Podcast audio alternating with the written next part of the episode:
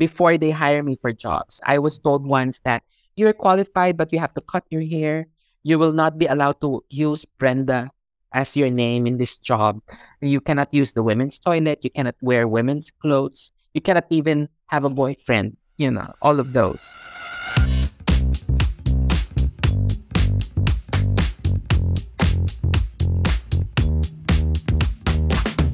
Welcome to Proudly Asian, a podcast series that tells bold and proud stories of Asians by Asians. I'm Isabel Wong, a financial journalist who wants to uncover the many Asian stories around us that are waiting to be told. There's never just one way to look at Asians. This podcast will take you through a deep dive into the life stories, struggles, and triumphs of young Asians around the world.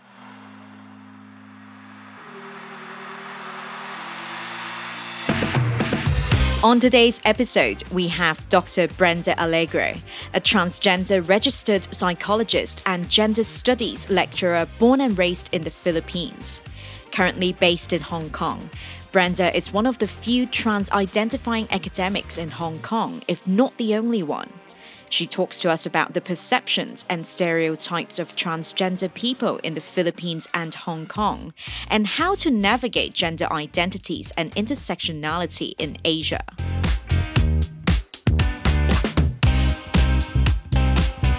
Welcome back to Proudly Asian. To continue our International Women's Day special this month, we feel that it is important to celebrate women who aren't necessarily born or assigned as women physically, because trans women are women if they choose to identify as one. And their empowerment and well being should also be an important part of International Women's Day. So we are so honored today to be speaking with Brenda, a transgender psychologist and lecturer on this episode of Proudly Asian. Welcome, Brenda. Thank you so much for joining us. Thank you, Isabel. Mabuhay, as we say in the Philippines. Good evening to everyone. I'm Brenda. Um, I'm from the Philippines, but I'm based here in Hong Kong. So it's so nice to be here. Nice. Mabuhay to you too, Brenda. Now, before we start off the conversation, for our listeners to know a little bit more about you, why don't we start with a question that I ask every single guest who is on Proudly Asian, which is who are you? What are you? And where did you grow up? Uh, I am a Filipina, a trans Filipina to be very specific. I was born in the Philippines. I also grew up in the Philippines. Uh, I was raised Catholic um, because you know the Philippines is a predominantly Christian or Catholic country. Um, and uh, I studied in a Catholic school all throughout, and I studied um, psychology uh, for my bachelor's, my master's, and my PhD. And then I was working in the Philippines for about um, 12 years in in corporate HR or human resources before. Uh, while I was finishing my PhD, that's how I landed my job here at the University of Hong Kong in 2011. So that's 12 years ago um, at the Faculty of Education originally. Uh, and then we moved to the Faculty of Arts, you know, when we already formed the gen- gender studies, when they formed the gender studies program. So that's who I am and where I'm from. Nice. Proud trans Filipina or trans Pinay uh, proud migrant worker here in Hong Kong. I mean, just out of curiosity, very quickly, why did you decide to choose psychology to be an area of study? Well, I think for a long time I've wanted to be a doctor. So ever since I was a kid, I wanted to be a doctor. I, I studied in a university that specialized in uh, medicine and pre and then allied medical um, um, sciences. And when I was having a conversation with our guidance counselor, so she was facilitating a career counseling um, session, um, she she kind of guided me that if I wanted to have a career outside of medicine, and psychology could be a potential um, uh, or the best choice. And the best part of that is also understanding that uh, I think psychology is able to explain human behaviors, not just mine, but everybody else's. So I, maybe I wanted to understand more uh, why I am what you know what I am, why I am who I am, why others do not understand the same way, why others are kind of similar to me, why others are very different. Yeah, so that got me really interested in psychology. Going back to the point that you mentioned you're a trans woman yourself. So I'm just wondering, at what point did you realize that your gender and who you really are was a mismatch? And how did that influence your experience growing up in the Philippines? I think the other people around me were the ones who were emphasizing that there is a mismatch and that I am not what I am presenting myself or how I am identifying myself as. Because it's like as early as I could remember, I was five years old, I was six years old. I clearly felt like I was um, just like other girls. And I remember when we were playing, I was playing with my my playmates were mostly girls, and uh, it's this is a very weird practice. You know, like when there's a peeing time, so we pee at the same time. You know, sometime in the afternoon, let's just say, well, uh, we're playing and we'll we'll have a schedule to pee. And I remember one of my playmates asking me, "How come I pee like them, even if my anatomy is a little different from them?" And I just thought that that anatomy is just for peeing and my who I am, you know, as a girl, just like everybody else, is not about anatomy. So I didn't go go through uh, gender studies. I, I'm I'm still like five or six year old years old around that time. I didn't know much. I don't know much, and it's enough that I know that um, it's a very strong inner sense of understanding oneself. You know that I am a girl. That was more than enough. And later on, when I went to university, when I was understanding what gender identity means, that's how I realized. So that is gender identity. It's your internal sense, inner sense of gender. Uh, it is known to you mostly. You know, it it it depends on you to tell someone else it, what you are, who you are. And the thing is, I didn't really come out to anyone. Uh, so we didn't also use the term transgender back in the day. Uh, we we had a local term in the Philippines called bakla. Bakla is like um, an inclusive term that uh, in Filipino that includes trans women, uh, gay men, gay, tra- drag queen, everybody else in between. Um, and uh, I was given that label, and I thought that uh, being given the bakla label, I felt that I was still very feminine in my core. Um, I didn't mind if I get um, uh, reprimanded by by by authorities around me, like school teachers. You know that I I have to wear school uniforms, the male school uniforms, or haircut that's supposed to be masculine instead of feminine. But I know deep down, I'm still a girl. You know, I can look like this, but deep down, I am a girl. So um, that's how it was like growing up, mm-hmm. trans. So in that sense, there's kind of like an inclusive term to describe, you know, who you are and the LGBTQ plus community in Tagalog. But I also know that in the Philippines, it's also a very religious society. So I'm wondering yeah. how are trans people perceived in the Philippines? I think the Philippine society is generally just tolerant of um, LGBTQI people. Um, to some extent, people think that we are accepted, but we are not. You know, like if we look at acceptance um, on a legal basis, then we don't have legal um, acceptance in the Philippines. We do not have anti discrimination ordinances or laws. We don't have gender recognition laws. We don't have same sex or equality union laws. So that's one. On the other hand, we are very visible. If i compare, let's say, being LGBT in the Philippines versus being LGBT in Hong Kong, it appears that we seem to be more readily visible back home, you know, than here. There's like um, um, maybe here you you would find LGBT people in in the usual places like you know Petticoat Lane or um, FLM, certain bars, you know, but or if it's a pride event or if there is like a Mardi Gras, but uh, in the Philippines, almost every day you'd find someone who's LGBT. So it, it feels like it's a highly tolerant society.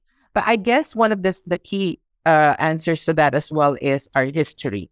So uh, we were also colonized. So we were colonized by Spain for almost uh, 400 years. And then after that by America for almost 50 years, more or less around that uh, uh, time, time period. And before colonization, um, the Philippines has a very inclusive and quite matriarchal society. So we have groups of people called Babaylans or Catalanans or Asogs. You know, wherever parts of the Philippines, there's a particular label to to these groups of people, they're practically like high priests, uh, shamans, healers, you know, and uh, Amazon warriors. And most of them are women and queer people, you know, so gay men, trans women, intersex, um, non binary, of the terms that we use today. So they are usually part of these groups. And maybe that's why in the collective DNA of Filipinos, there is like that seeming understanding that we've always been around. They may they may hate us because of the the colonization effects, you know, the religion that was introduced, particularly Christianity. So Christianity has actually twisted, you know, the the acceptance of of um, LGBTQI people, but at the same time, even pushed women to the margins. So that's why, from an originally matriarchal society, a Philippine society became also patriarchal and very highly heteronormative, just like many others out there. Um, so uh, we would we could uh, surmise that it is because of colonization. Um, a lot of us LGBT people get um, uh, or hear from conservative uh, Christians that um, it is immoral, it's a sin, it's unacceptable to be LGBT. You know, there's even this cliche that goes, "We accept the sinner, but not the sin." So it's referring to being LGBT. Like, okay, that's how you present yourself, but you cannot do this, you cannot do that. You know, what that that makes your identity real or authentic. Yeah, so that's how we, we live through our day to day. And it may sometimes um, eventually lead to discrimination, which is very much rampant in our society. It also leads to violence because, of course, even if someone is a Christian, it doesn't actually mean it doesn't stop them, you know, from perpetrating violence towards LGBT people. Mm-hmm. What about your day to day experience back in the Philippines as well? Like, have you ever been discriminated against? Has anyone ever said something to you? Yeah. Um, and using the religious context, you know, there is this um, local expression in the Philippines. It translated in English that LGBTQI people should be crucified. Yeah, or bakla ipako sa krus.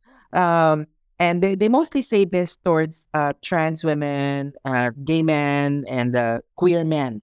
And uh, that when I was trying to analyze that, you know, the outcome of the, the colonial beliefs that um, uh, LGBTQI people are sinners, that it is a sin, it is immoral, it's wrong.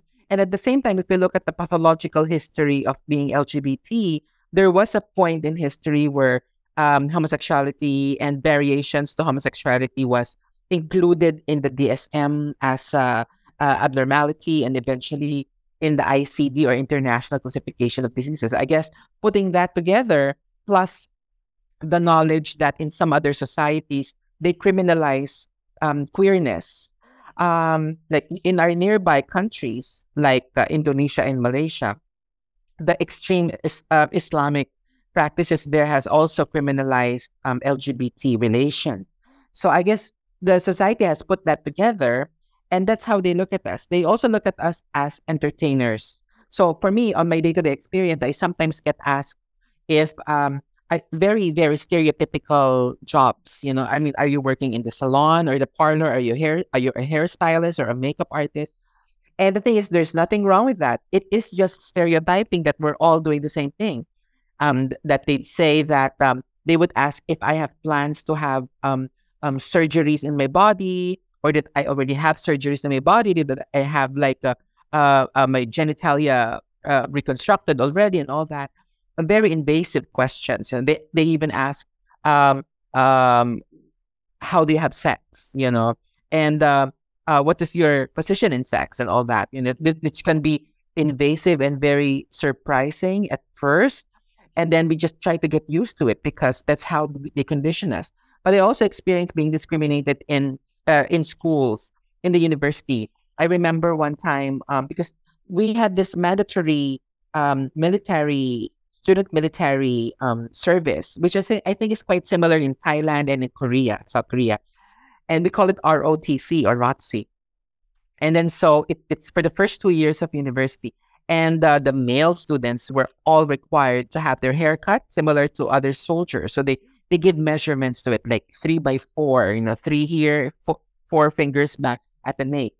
And so we are forced to to have those types of haircut. And I feel that it's very unfeminine at that point you know the your restrictive ideas of feminine and masculine it it's, it forces you to be masculine so, so to speak and i felt that there was a form of discrimination you know for us who didn't want to to look masculine and the way that um, i would eventually adjust my uniform to have a feminine silhouette and sometimes i get called out by our teachers or professors and they'd say that you're wearing the wrong uniform that's not the right way to wear your uniform they would even call out my bags, you know, if it has laces or my shoes, if it was like a ballet flats. Um, uh, there was a time that they didn't allow me to enroll because I was wearing uh, makeup. I uh, at least I had like eye uh, eyebrows, uh, eyebrow uh, eyebrow line and eyeliner, and they didn't allow me to enroll, and it it felt traumatizing to to go through that. But other than that, there's also like the usual cat calls, heckling and cat calls in the street. And one of those expressions, as I mentioned earlier, is that you should be crucified on the cross. You know, should be crucified.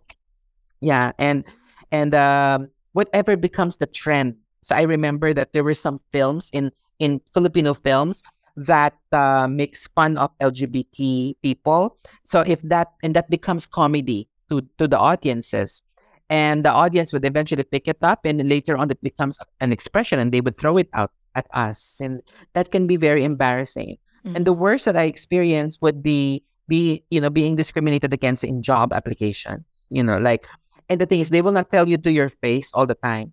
But I would feel, I would know that it's because I presented myself like this. Um, although there have been a few times that they specifically told me what to do before they hire me for jobs. That I was told once that you're qualified, but you have to cut your hair. You will not be allowed to use Brenda as your name in this job. You cannot use the women's toilet. You cannot wear women's clothes. You cannot even have a boyfriend you know, all of those. Yeah. Wow. But now you work as a lecturer in Hong Kong, and you are one of the few trans identifying academics in Hong Kong, if not the only one. Yeah. How are trans people perceived in Hong Kong and in academia? Uh, yeah, I think that's one of the tricky parts also. Like um, sometimes we wish, you know, we are visible because or we would know who else is like us, right? Uh, because it's so it, it can be very sad also being like an exception rather than uh, part of the rule, right? So when I moved to Hong Kong, the first thing I realized is that there is lack of visibility for trans uh, people. I may actually think I see uh, some visibilities to, of, of lesbian of lesbian women or lesbians, and also probably gay men. There may the the more masculine presenting gay men, um, but uh, very feminine or effeminate gay men, very queer men, non-binary, uh, uh, and you know, drag performers can only be usually seen on uh, in major performance places, and then trans women um, uh, are, are quite less visible. The thing is, someone might also ask, some of the listeners might or uh, viewers might also ask, but then how would you know, you know, that someone is LGBT? Of course, at first we would not know. We're not supposed to know. We're not supposed to train our eyes uh, and our ears towards that. But then, unfortunately, that like I mentioned earlier, I grew up in the Philippines that has very um, strong visibility of LGBT people everywhere, in spite of the lack of acceptance. Um, that kind of trained our, our minds, our senses into understanding or knowing who is LGBT and not.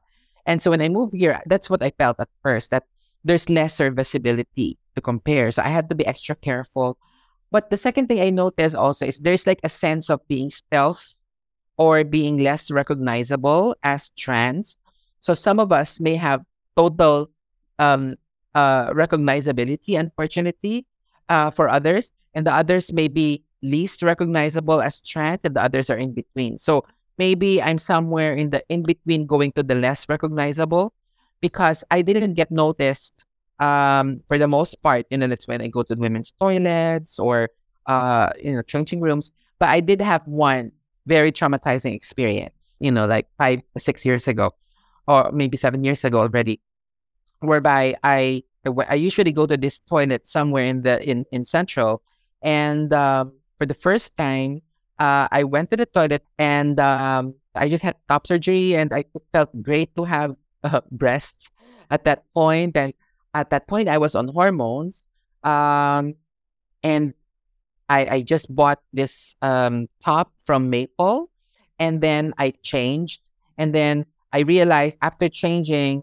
in the, in the women's toilet, I realized that my the top that I wore is reversed or inverted. So I had to go to another toilet, another women's toilet, change that. And when I went there, I already got approached by people who introduced themselves as authorities, you know. And surprisingly, and they asked me why would why would I go to two with a women's toilet in a consecutive time uh time frame and then they asked me already the most invasive questions they asked me are you a real woman Are uh, do, do you have a vagina? What's the gender marker on your Hong Kong ID? Did you undergo the surgery? And then they asked for my Hong Kong ID, and it kind of weakened me uh, at, at the spot, you know. And I felt that um, I was never. I mean, it's different to get asked those questions in a different country or a different place, you know. The uncertainty, you know, maybe because uh, I was I didn't speak Cantonese as well or Mandarin, so I, I I would only be able to communicate in English, and I don't know if there would be nuances to the language that can be that can contribute to our um uh, this uh, uh um lack of understanding. Hmm. And then the last things that they asked was to inspect my things, you know, my bag, my wallet, and my phone. And unfortunately, on my phone, I have photos. Well, I have photos of my surgery, so I had myself there. But at the same time, I have photos, let's say, of my crushes. I have this superhero crushes, you know, the the M's, the the Marvel or the DC actors, like Chris Hemsworth, you know, the uh, um, Henry Cavill, whatever, right? Chris Evans. They're on my phone, uh, face and or shirtless. And then I was also dating some guys and it's too private right but then some of these guys would just send photos of themselves you know they send it if they send it via whatsapp i didn't realize back then that the phones or I mean the photos and the videos get saved on the phone. So they got saved on the phone. So I, I really got nervous. But when they then they saw those photos, that's when I realized that so you don't you're not interested in women. You go to women's toilet because maybe you have to pee or whatever, but you're not there to be a voyeur because they didn't find any evidence, you know, mm. of, of such. And that kind of really disappointed me because that's how they probably understand trans people. You know that uh, we look, we yeah, there, we could be androgynous to someone's senses, but that the, the first thing that they think of is that we are perverts. You mm-hmm. know, so and my phone proved that I am not a pervert. That I have sex life and romantic life outside. You know, and um, then eventually they asked me in a more humane tone. You know, like when do I plan to have further surgeries? As if I am supposed to have further surgeries. You know, it's like it's it's like people are expecting trans people to have many surgeries. You know, that we have to complete a process just for us to be accepted, which is disappointing. When I realized after that event, it it traumatized me. You know, it uh, eventually I, I I was careful using the the toilets. I was if if it's possible for me to use the the mobility or the disability toilets, I would. And this brings, you know, um, the, the need, you know, for gender inclusive or gender neutral toilets that's such a horrible experience because even for authorities, I'm just not really sure what gives them the right to ask those kinds of really personal questions. And it just sounds really messed up that you really had to have photos of guys to prove that you're not dangerous.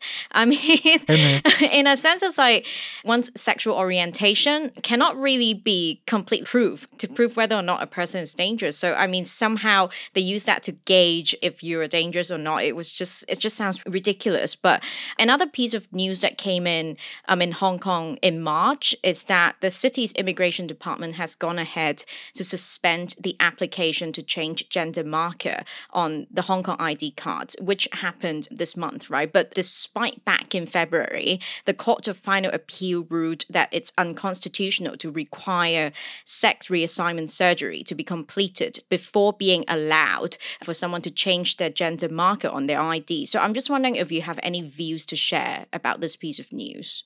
Well, I don't anymore want to comment about how the you know they, they handle these things. Um, uh, it, I'm not even sure if they're open to feedback or criticism, you know, because mm. I'm not even sure if we still have a voice. Basically, you know, the ideal scenario is that uh, we should not be required to undergo um, medical procedures just for us to prove who and what we are, you know. Mm-hmm. And it's it's very sad that that's how uh, certain societies view LGBT people automatically that we are perverts, you know.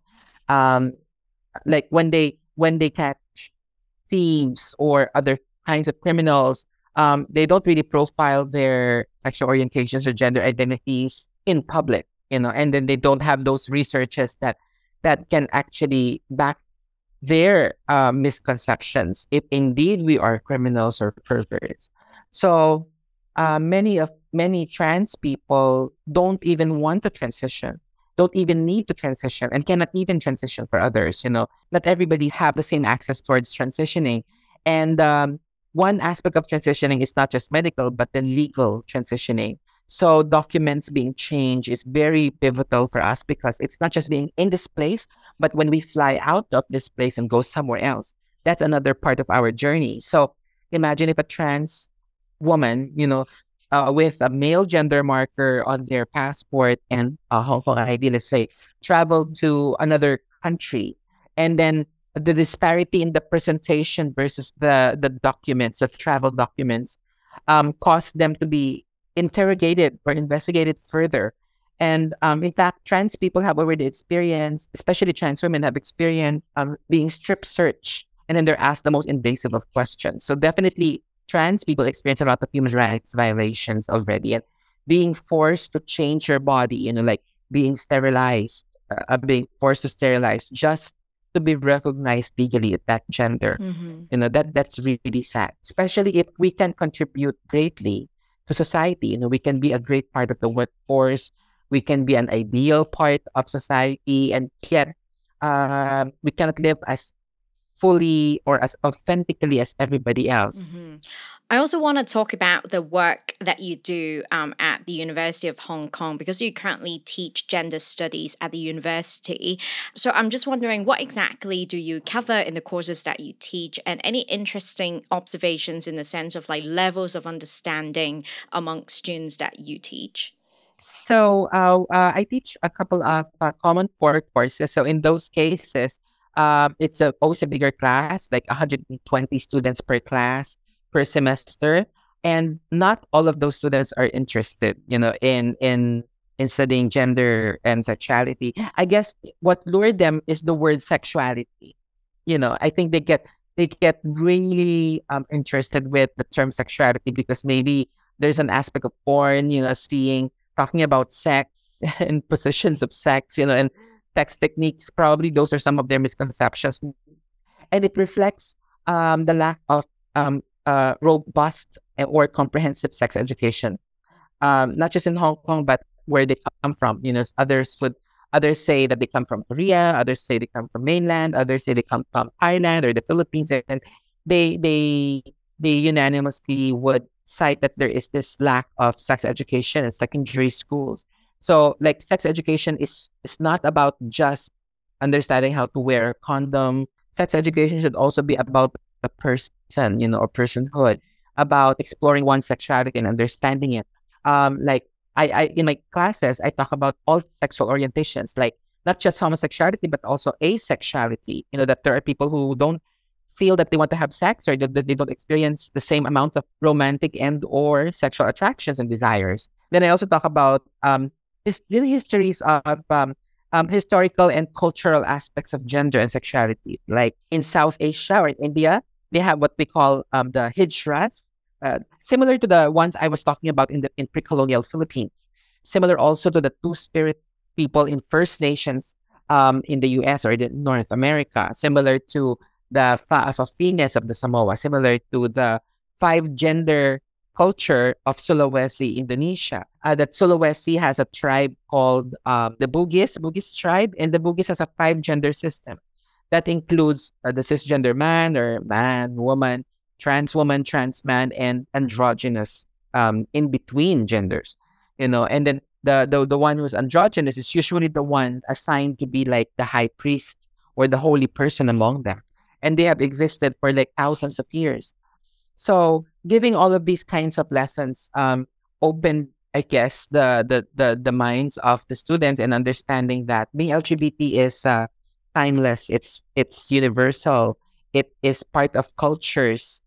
Um, there is no harm there, but except LGBT experience the harm on a day to day basis. Maybe I also talk about what's happening in, let's say, the US. You know, like they're now introducing anti drag or anti trans laws.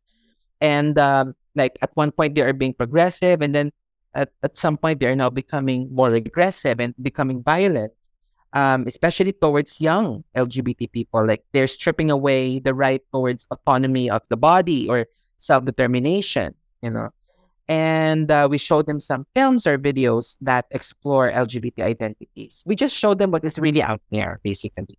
And I know that one of your courses is actually titled as Trans Asia Navigating Transness and Intersections in Asia. So I'm just wondering if you have gotten um, any interesting questions from your students, like how do you really navigate transness in Asia? Um, I guess when the conversations with them, uh, because those are the major uh, students, the students who take the major in gender studies. So basically, those it's a small group.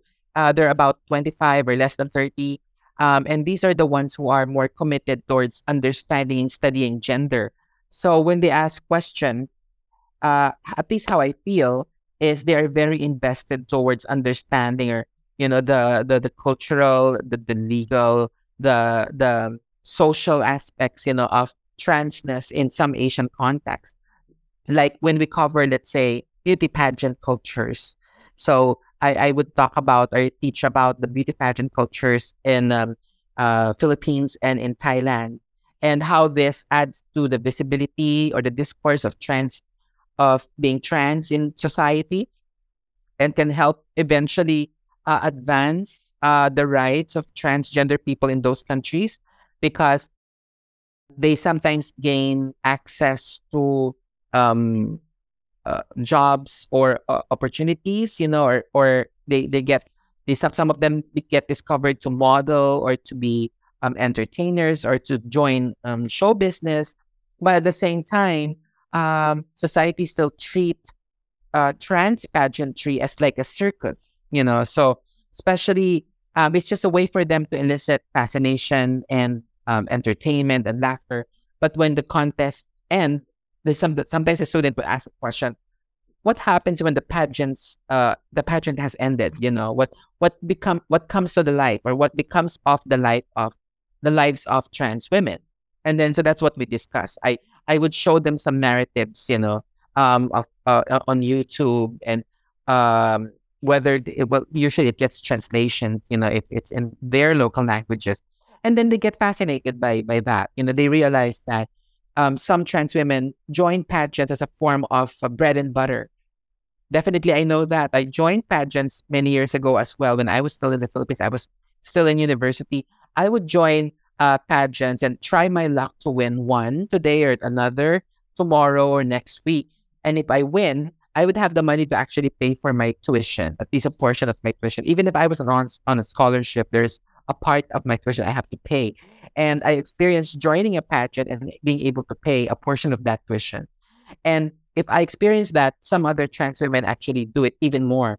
I know of someone who has become a celebrity in the Philippines, a trans celebrity, that uh, she's been in pageants for 30 years already. Um, and she has actually um, uh, sent all her siblings to university. Wow. You know, so that happens. So then eventually the students are very invested in asking questions. But in spite of all of the uh, all of these, you know, um, successes or opportunities, uh, why is it that uh, like Philippine society are still not ready to have a gender recognition? So we discussed that mm-hmm. class, which I think is a great opportunity, you know, to also uh, for the students to be to be triggered into thinking of the social realities outside of their own. Yeah, and I know the other topic that you touch on is Am I in the wrong body, which is the topic that you would also discuss with your students. I'm just wondering how you approach this discussion. And is there really a process for one to explore if he or she is in the wrong body? What we do here is that we invite someone who identifies as trans. So, like, we invite a trans woman and a transgender man, you know. So, a local trans man uh, has uh, has uh, agreed to appear in our course the past few years, and a, and a Thai trans woman has appeared uh, has uh, uh, also agreed to appear in our courses the past few years. And then we they tell stories about themselves growing up.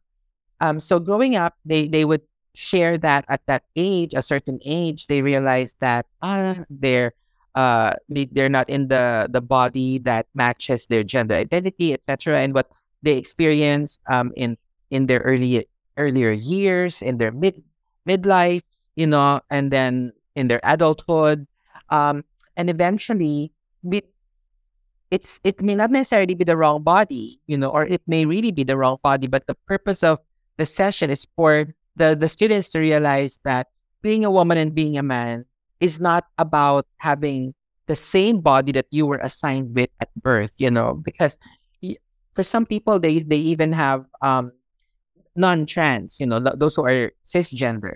Um, they they do surgeries on their faces because they're not happy with their faces, you know, like um, maybe with their eyes or nose or uh, um, color, skin color, hair color. You know, if everybody else had that kind of experience wherein they want to change some things with their body, um, but it's not about their gender, it's just changing their body. Why can't trans people um, just be themselves as well? You know, that they want to change their body to match their minds. You know, maybe that's one way of looking at it. Mm-hmm. Um, but more importantly, uh, we try to share the experience or the journey of transgender people to the students. That it could be similar to some extent, but it's very different mm-hmm. also. And what makes it different would probably what makes it difficult for trans people. And so that that the students would eventually understand if they are not trans or they're not LGBT, that they have layers of privileges in them, you know, the cisgender privilege, the straight privilege, that they don't go through discrimination because they are not trans. I see. They may go, we may have shared, when we talk about intersectionality, then we, we share, um, let's say, the same oppression towards race and um, um, ethnicity, but we will not have the same, we will not share the same oppression towards our gender identities or sexual orientations. So we try to talk about that as well. So our guest speakers, sometimes even I would say something because I'm also trans. Uh, we we would say what are the you know what are the rewarding aspects. Let's say one rewarding aspect is we get to discover who are our real friends, you know, who really loves us, you know, and that we value such relationships. And maybe that is an eye opener to a young student, you know, that may be uh, oblivious of their own social relations and the need for these good uh, social relations. Uh, or maybe they don't pay as much attention to that to, uh, to that.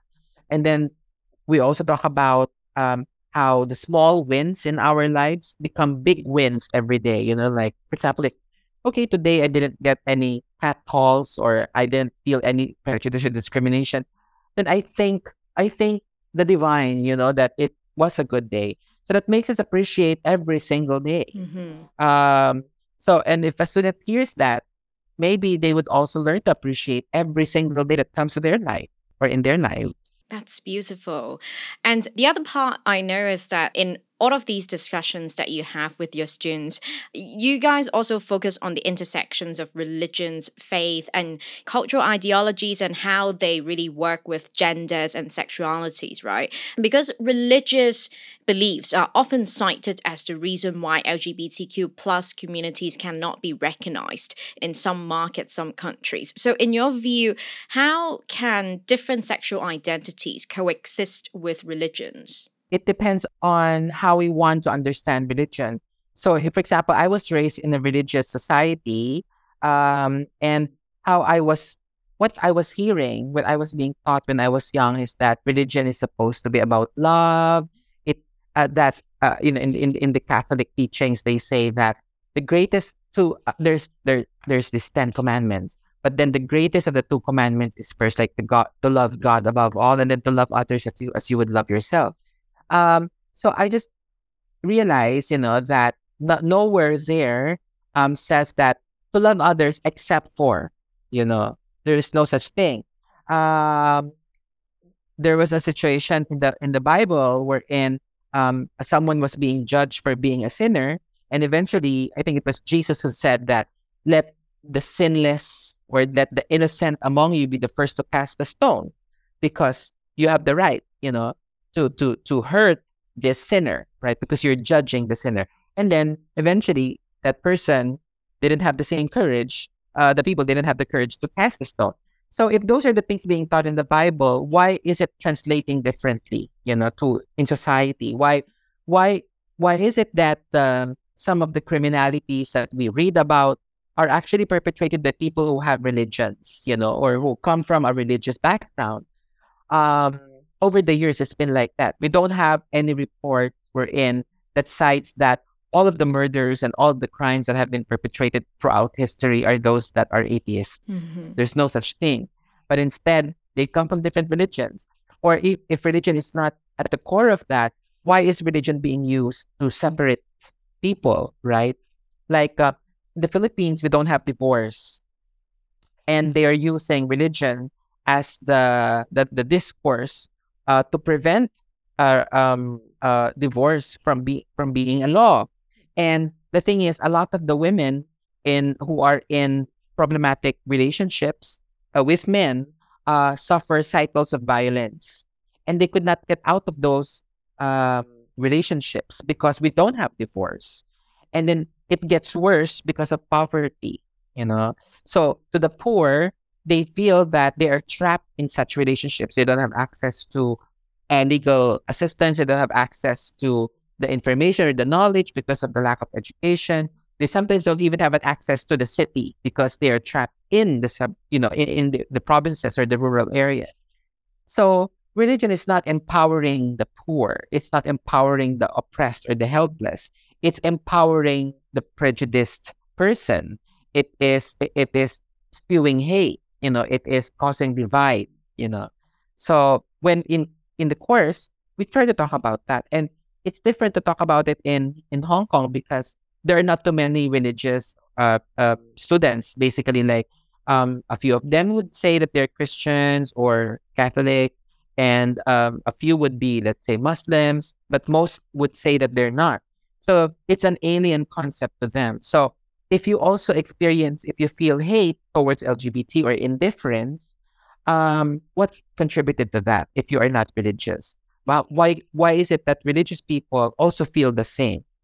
you know so i try to make i try to ask them those questions and if they could find answers you know where's the hate coming from Mm-hmm. Yeah, I mean, that's very important because just now you really pointed out, you know, despite the divide or even like different religions that exist, right? They do have one shared value at the very least, which is to teach people to do good, to teach people to love. And this love should be all inclusive. And it's really just, like you mentioned, the human interpretation, you know, interpretations across different countries and markets that kind of complicate the matter a little bit. So, I mean, you did point out a little bit of that traumatizing experience that you personally have experienced, which brings me to sort of like zoom in on mental health for the LGBTQ plus community. And you being a registered psychologist, um, you're probably the best person for me to ask this question as well. Can you tell us about any mental health issues?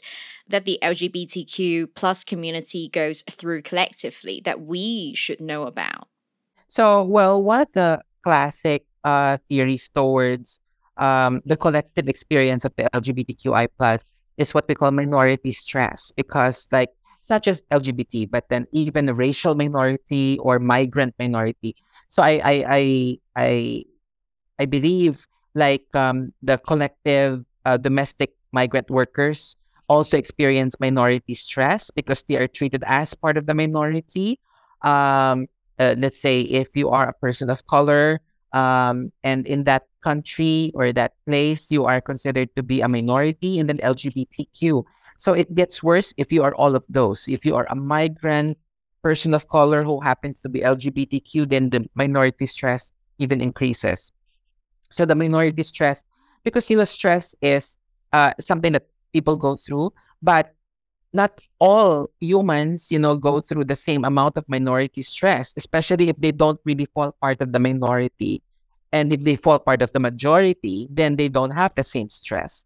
Um, they may be the cause of stress, right? So, if, for example, for trans people in particular, thinking about the toilet is already um, a cause of stress for not not probably for all trans people, but for many right? Because others will be very careful, especially if they are tourists. They are not aware of the the laws or regulations. Like I will, I will say that every time I go to some European countries or in Canada or in Australia I, or in New Zealand, I feel like I am in a different planet. You know, an accepting planet. That's that's how I feel. Um, because I don't get the same stares or I don't feel the same cautiousness. You know, So maybe the minority stress is less there, you know, compared to here. Uh, the stress there perhaps um, becomes more apparent with racial related stresses Mhm. because maybe there um there are some layers of racism in a predominantly white society. Uh, that so it shifts, right? So I think that LGBT people tend to have the tendency to react to to their environment uh, very particularly. You know, so maybe our coping styles are also different. Some of us are more ruminating than others, meaning some of us think about the most minute of experience more than others would. So others would have the tendency to to minimize their experience. Others would have the tendency to amplify their experience, and it's all because of being part of that minority. So if I'm just highlighting minority stress, and if it gets worse, you know, for some people there is this propensity for them to experience to have mood disorders like depression or or um, bipolar conditions or disorders. Now that becomes difficult because they may not recognize the symptoms of depression. Um, someone would just start overeating or stop eating or oversleeping or le- sleeping less, you know, and not recognize the symptoms are quite serious, especially if there is stigma surrounding mental health um, interventions. Mhm. In like in particular in the Philippines, um, they they they there's stigma towards approaching the psychiatrist or the psychologist because we have like one local term that is collective towards all mental health conditions. You know, they say baliw or siraulo or buang in other uh, dialects. But because it conflates all mental conditions, eventually it causes a stigma towards society that they shouldn't approach a mental health professional because they will be stigmatized or ostracized for that. Right. So right. that adds vulnerability to LGBT people. Since you mentioned minority stress, I might be simplifying this a little bit, but does that mean to a certain degree, ethnic minorities might be able to relate to some of the stress that the LGBTQ plus community goes through? Yeah. So if I can put together, let's say, two concepts like in psychology, uh, I can put on, I can, I can uh, drag into the as drag, you know, into the the the discussion. Let's say minority stress, and then from the point of gender studies, I will drag into the discussion intersectionality. So um, if I if, if in one room I will be talking about minority stress and intersectionality with a group of my um, um, uh, migrant domestic workers, um, and then LGBT, a group of LGBT uh, uh, people, then they can they will probably realize that uh, they are both both groups are considered to be minorities, and between within each group are also layers of the other. You know, like LGBT people can also be migrant workers or migrants, and then the the uh, domestic workers can also be LGBT. For in fact, we do have L we have lesbians or trans or queer um, domestic workers among them who are afraid who cannot transition you know? Like for example one one situation is if you are hired as a female domestic worker you cannot become male during the period of your work because you were hired as female. So the the stress there is if you really feel that you're masculine you know you don't you you, you don't like long hair you don't like uh, a higher pitch voice you like wearing masculine clothes chances are your employers will feel threatened by your masculinity, especially if part of your job is to also take care of of the, the children. And if let's say the kids include girls, they will feel that your transitioning can be a threat. Mm. A threat, you know, to the to the girlhood, you know, of of one of the children, you know, and all that. Um, so uh, that domestic worker who happens to be LGBT as well, let's say maybe trans or lesbian or butch, can experience a greater sense of that stress because they are part of both groups, you know, of minorities, of the domestic workers group who happen to be LGBT themselves, right? Mm. So, um, and then if we talk about intersectionality, this is where I will uh, make them realize that's why you have both of you have to work together to to to help alleviate, you know, your conditions, your living conditions, because you will go through the same experience. Both of you go go through um, in minority stress. Both of you experience oppressive um, experiences. Both of you have challenges in life, um, and if you fight together or if you you work together, you help each other, then you would also be mutually benefiting, you know, from the results, hopefully. Like uh if if we have policies that will improve the, the living conditions of domestic workers and at the same time policies that will also expand the rights of LGBTQI people, then it's a win-win for everyone. Yeah. Right. So it means maybe it means revisiting the anti-discrimination ordinance, you know, making it because it's you can have an ordinance, but is it well implemented? You know, you can you can have the law or the, the policy, but are people really able to recognize that this law is in place? Because the day-to-day experience is something beyond everyone's control. You can I don't know if you recall that there was a situation some years back, you know, and it was reported, I guess, that on the M- M- MTR, uh, uh, a mother was pulling away her kid from a black passenger. Oh. And that went viral. Yeah, that, that that went viral. And also, I don't know if you're familiar with this ad in China of uh, actually we show this in class. You know, uh, a laundry detergent. You know, wherein the boyfriend or original boyfriend of the Chinese girl is a black guy, and then she placed the the, the guy in the washing machine with the advertised laundry detergent, and then when she pulled him out, he's already white. What? You know, or fair skin. Yeah. wow. Yeah. So you see, so yeah, and those types of ads also happen to have it, it. They also happen in some other places. They happen in Thailand. They happen in the Philippines. So when we keep uh, when we keep nurturing those wrong narratives, you know, that make us hate, hate ourselves as much as we would hate others, then that kind of stress is going to worsen or it's going to it's going to remain. And people will never get what intersectionality means mm. because at the end of the day they will just think of intersections as the road. But that's the metaphor of every of our lives, you know, that we will all cross the roads. We will all find ourselves on the very same crossing point or intersections, right? And we would all want to get to get across safely. So if we translate that into our actual lives, it doesn't really happen because the rest of us don't don't get to cross the roads safely. Mm-hmm. You know, mm-hmm. we get stuck into where it is uh, a problem, and everybody else get to cross mm-hmm. because they're not part of that minority. Yeah. Yeah. I really appreciate how you put this intersectionality concept very beautifully because despite not just for LGBTQ plus, not specifically for that, like one of the main concepts for Proudly Asian we want to put together is really like to demonstrate that Asian stories do not just belong in a certain corner that only matters to Asians. But when they really look at it, there's a lot of like human milestones experiences that everyone of all ethnicities just experience. And there's really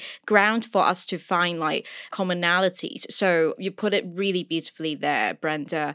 But going back to the mental health topic for the LGBTQ plus community, I'm wondering, let's say for Asia, let's say in the cities that you have worked in, let's say in the Philippines and also Hong Kong, do you feel like there's enough mental health support for the LGBTQ plus community? What more can we do?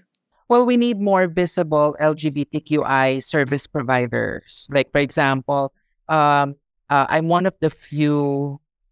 I'm not. I'm not sure if I'm the only one. You know, in the in the Philippines who is trans identifying. So, like, I work with the psychological um, center. W- whenever they would have an LGBTQI client, they refer them to me, and that's the thing. There should be more. There should be many. They should you know, like LGBTQI practitioners should be everywhere, but they're afraid to embrace their queer identities as practitioners of mental health because the society doesn't seem to be as invested or as supportive. So I think in here here in Hong Kong that's also a case. You know, like um, I I don't I could not refer people to a, a gender affirming care uh, who has someone who's also gender queer, transgender, or at least LGBTQ, you know, somewhere in that spectrum, because they're not fully out there, or maybe they're just emerging. So that's one concern for us in Asia, you know, that we we need to have expanded opportunities, you know, for LGBTQI carers, because that's always the most authentic journey, you know, when if you're queer yourself, you you would sometimes be convinced by someone who also went through the same experience. Mm-hmm. If you see their resilience, you see their strength, you see the transformative factors, you know, being embodied by your carer, chances are that energy, you know, will somehow be transmitted to you. And we sometimes look forward to that.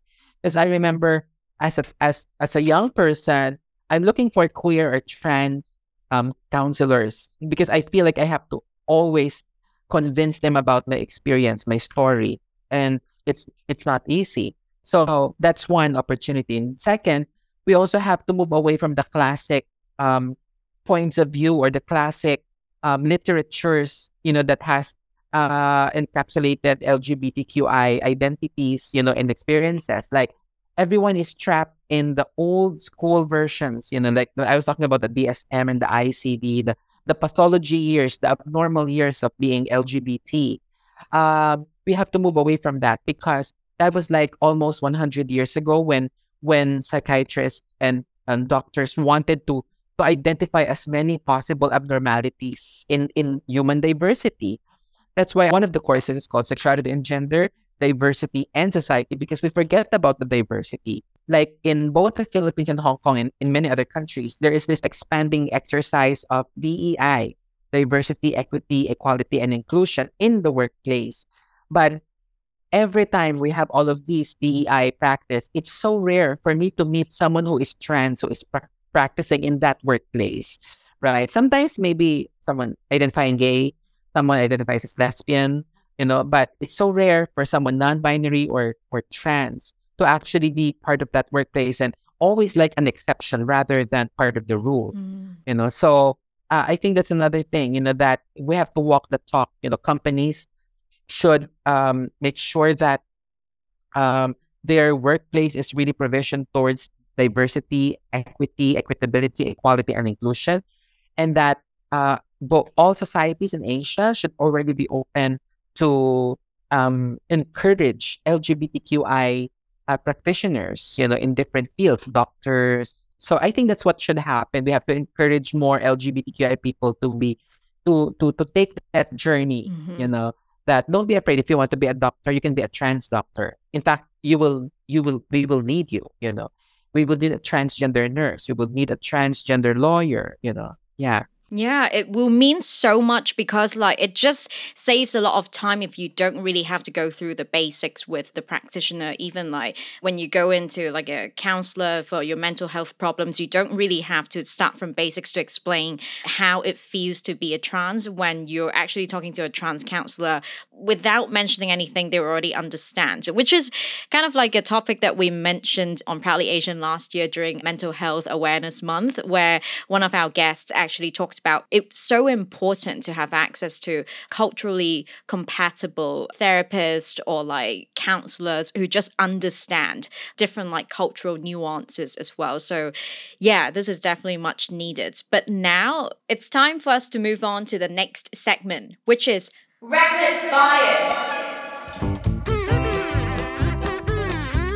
In this segment, I'll be asking my guests biased questions that they've got asked at some point in life. And in Brenda's case, biased questions that trans people get asked quite a lot. So, Brenda, are you ready for all the questions? Yes, let's go for it. All right, let's go. First question If you don't look like a woman, you're not a trans woman.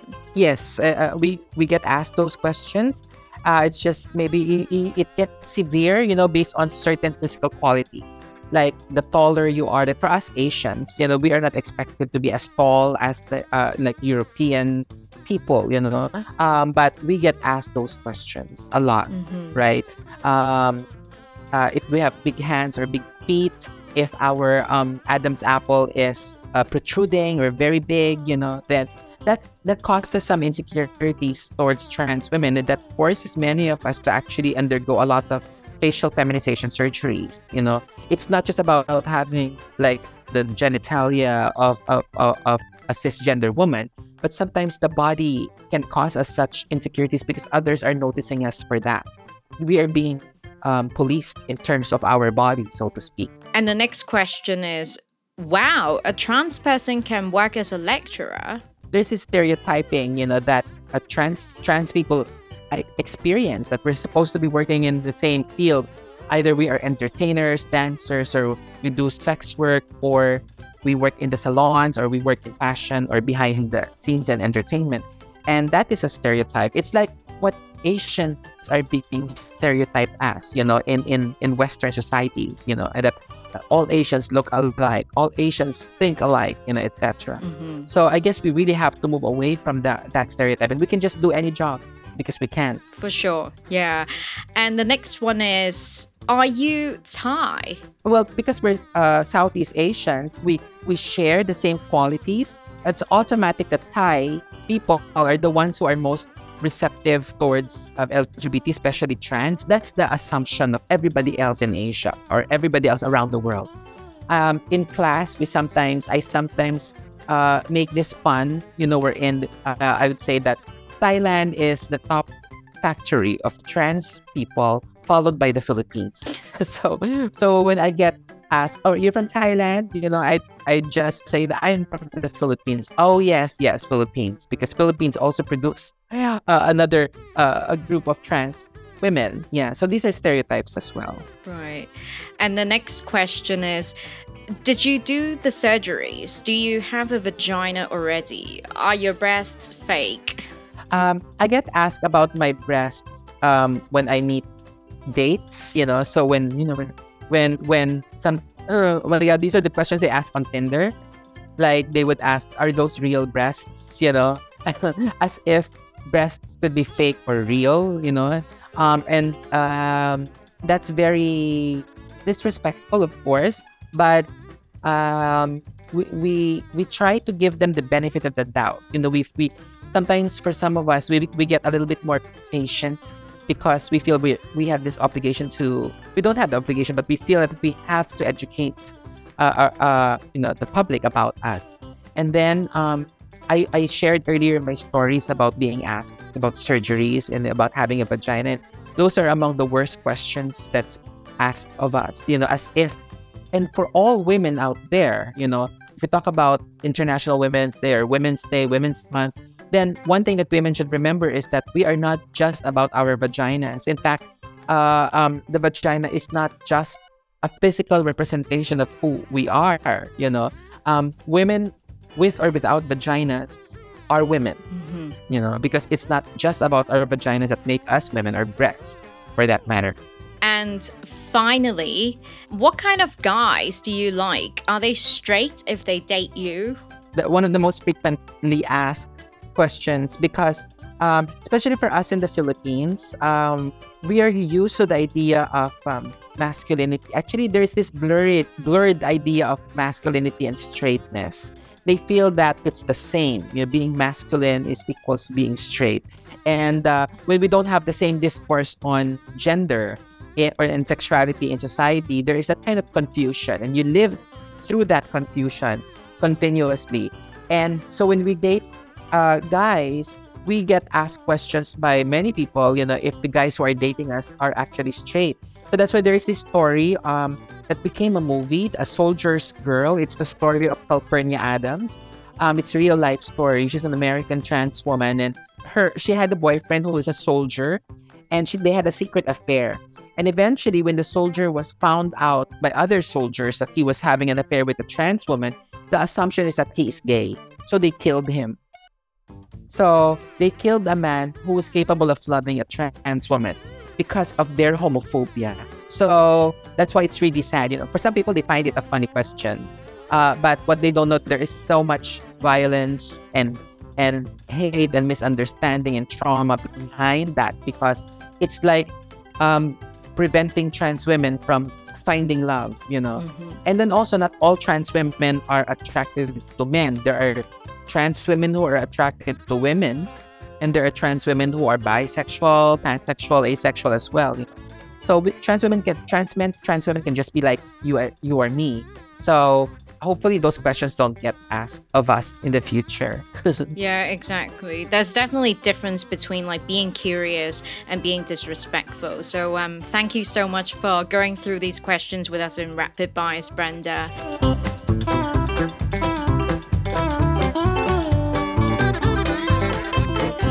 Now, for us to wrap up the episode, as this episode is going to be part of our International Women's Day special, I'm just wondering, you know, what do you want to tell the world as a trans woman?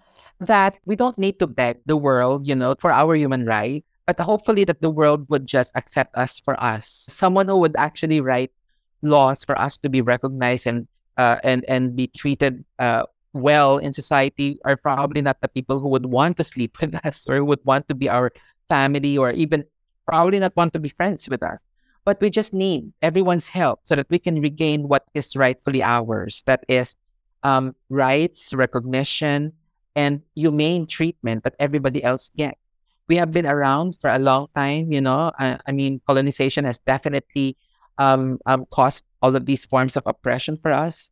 Um, and that we don't want more violence to be perpetrated towards women in general, very specifically queer women, trans, queer, LGBTQI women. And finally, Brenda, what does it mean to be proudly Filipinos to you? Uh, to be proudly Filipino is uh, to not be hindered by the lack of opportunities, you know, in our backyard. Like when I, I could not find opportunities back home to be a trans academic, to be a successful or a visible trans woman in in the field I choose, um, nothing stopped me, you know, from getting somewhere else. I remember uh, being told by a lot of my relatives and even teachers, you know, in elementary and secondary school and, and university, that I would amount to nothing if I would remain like this. But the thing is, if I could look back and tell them, I got to where I am because I am like this. I teach the course that I teach because I insisted. So I teach, you know, I teach about me. I teach about others like me. Uh, when I get to go to other countries and speak there, I get to do this this podcast. It's because of me, you know. So um, I guess that's to be proudly Filipino is to to to embrace your you know your reality, right, and not be hindered by those restrictive beliefs that we should not be uh, nurturing. That's so powerful. And thank you so much for being a role model for the trans community, Brenda. It's great to have you on the show. Thank you, Isabel. I'm very happy to join you here also. And International Women's Day is every day. So yes. I hope everybody, you know, reminds themselves that every day is a, a, a way for for us to to bring visibility for all women and and that all women uh, should be there to look out for each other, not be selective. We don't need more J.K. Rowlings around us. That's very well said. Thank you so much. Thank you.